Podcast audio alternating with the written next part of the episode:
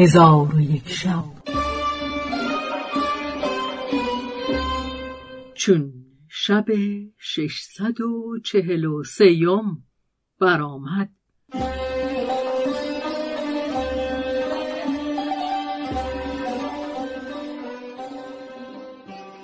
گفت ای ملک جوان در آنها گردی برخاست. قریب گفت ای سهیم خبر این گرد به من آور. سهیم چون پرندگان برفت و خبر باز آورده گفت ای ملک زمان این گرد از قبیله جمرغان است. ملک قریب گفت ای جمرغان سوار شو و به ایشان ملاقات کن و اسلام بر ایشان عرضه دار. اگر تو را اطاعت کنند جان در خواهند برد وگرنه شمشیر بر ایشان بنهی. در حال جمرغان سوار گشت و قوم خود را ملاقات کرده بانگ بر ایشان زد. ایشان امیر خیشتن بشناختند و از اسبان فرود آمده پیاده استقبال کردند و به سلامت او فرهناک شدند. جمرغان گفت هر کس مرا اطاعت کند نجات یابد و هر کس مخالفت کند به این شمشیر دو نیمه اش کنم. همه گفتند ای امیر به هر چه خواهی ما را بفرما که فرمان تو را مخالفت نکنی. جمرغان گفت بگویید لا اله الا الله ابراهیم خلیل الله. ایشان گفتند ای امیر تو کجا و این سخن کجا؟ جمرغان ماجرای خود را حدیث کرد و به ایشان گفت ای قوم می‌دانید که من در میدان جنگ با همه شما برابرم. ولی یک تن مرا دستگیر کرد. چون قوم سخن او بشنیدند زبان به کلمه توحید بگشودند. آنگاه جمرغان ایشان را به سوی غریب برد.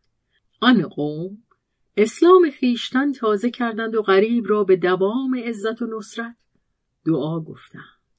غریب به ایشان گفت بازگردید و به بازماندگان اسلام عرضه کنید. گفتند ای ملک پس از این ما از تو جدا نخواهیم شد. ولکن اکنون به سوی قبیله رویم و به زودی نزد تو بازگردیم. ملک غریب گفت روان شوید و اگر بخواهید که به سوی منایید مرا در کوفه خواهید یافت. در حال جمرغان با قوم خود سوار گشته برفتند. چون به قبیله رسیدند اسلام را به زنان و فرزندان عرضه داشتند. زن و مرد و خرد و بزرگ قبیله یک سره مسلمان شدند و خیمه ها بیافکندند و اشتران و گوسفندان برداشته به سوی کوفه روان شدند.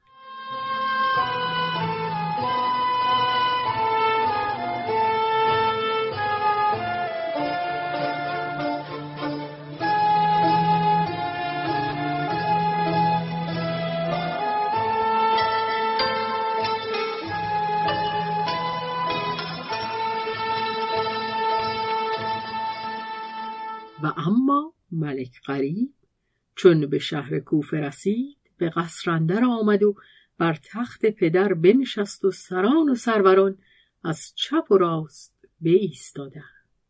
آنگاه جاسوسان برسیدند و او را خبر دادند که برادرش عجیب به سرزمین یمن رفته و به جلند ابن کرکر خداوند شهر عمان پناه برده. قریب بانگ بر قوم خود زد که تا سه روز ساز و برگ سفر کنید و بدان سی هزار تن که در جنگ نخستین اسیر کرده بود اسلام عرضه داشت. بیست هزار تن از ایشان مسلمان شدند و آن ده هزار که اسلام قبول نکردند به تیغ اسلامیان کشته شدند. در آن حال نیز جمرغان با قوم خود برسیدند و آستان ملک را بوسه دادند.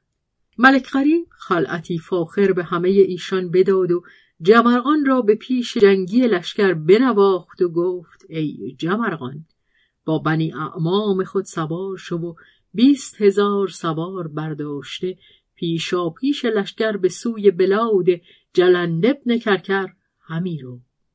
جمرغان فرمان پذیرو. زنان و فرزندان خود را در کوفه گذاشته همان روز از کوفه روان شدند. آنگاه ملک غریب به تفقد زنان مرداس برآمد. چشمش در میان زنان به مهدیه افتاد. در حال بیخود شد.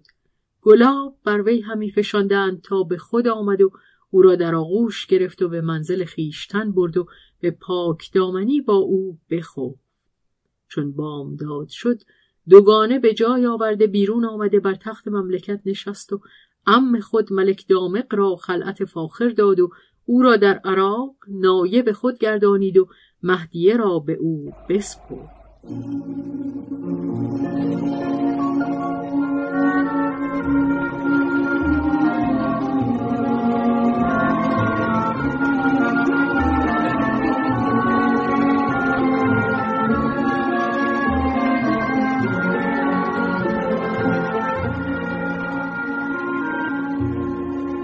پس از آن با بیست هزار سواره و ده هزار پیاده روان گشت و به شهر عمان و سرزمین یمن روان شد. و اما عجیب چون با شکست یافتگان قوم خود به شهر عمان رسید جلند ابن کرکر از آمدن عجیب به سرزمین او در عجب شد و با قوم خود به ملاقات او بیرون دوید. قوم جلند بیرون رفته عجیب را ملاقات کردند. عجیب گریان و محزون به نزد جلند در آمد و دختر عجیب زن جلند بود و جلند از آن دختر فرزندان داشت. چون جلند عجیب را در آن حالت بدید به او گفت حکایت خود با من بازگو عجیب حکایت خود را از آغاز تا انجام بر وی فرو خواند و آنچه از قریب بر وی رفته بود همه را باز گفت و گفت ای ملک برادرم غریب مردمان را به پرستش خدای آسمان همی خواند و ایشان را از پرستیدن اسنام منع می کند. چون جلند این سخن بشنید براشفت و بخروشید و گفت به آسمان سوگند که از قوم برادرت در روی زمین کسی باقی نگذارم تو بازگو که ایشان را در کجا گذاشتی و ایشان چند هزارند عجیب گفت من ایشان را در کوفه گذاشتم و ایشان پنجاه هزار بودند. آنگاه جلند وزیر خود جوامرد را بخواست و به او گفت صد هزار سوار دلیر با خیشتن بردار و به سوی مسلمانان شو. ایشان را زنده دستگیر کرده نزد من آور تا به ایشان گونه گونه عذاب کنم. در حال جوامرد با لشکری فزون از ستاره سوار گشته به سوی کوفه روان شد. روز هفتم به سرزمینی که درختان بسیار و نهرهای روان داشت برسیدند و جوامرد قوم خود را به فرود آمدن بفرمود.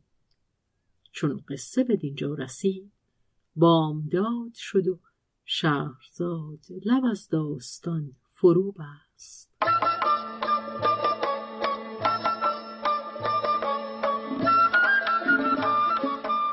قصه گو شهرزاد فتوهی. تنظیم مجتبا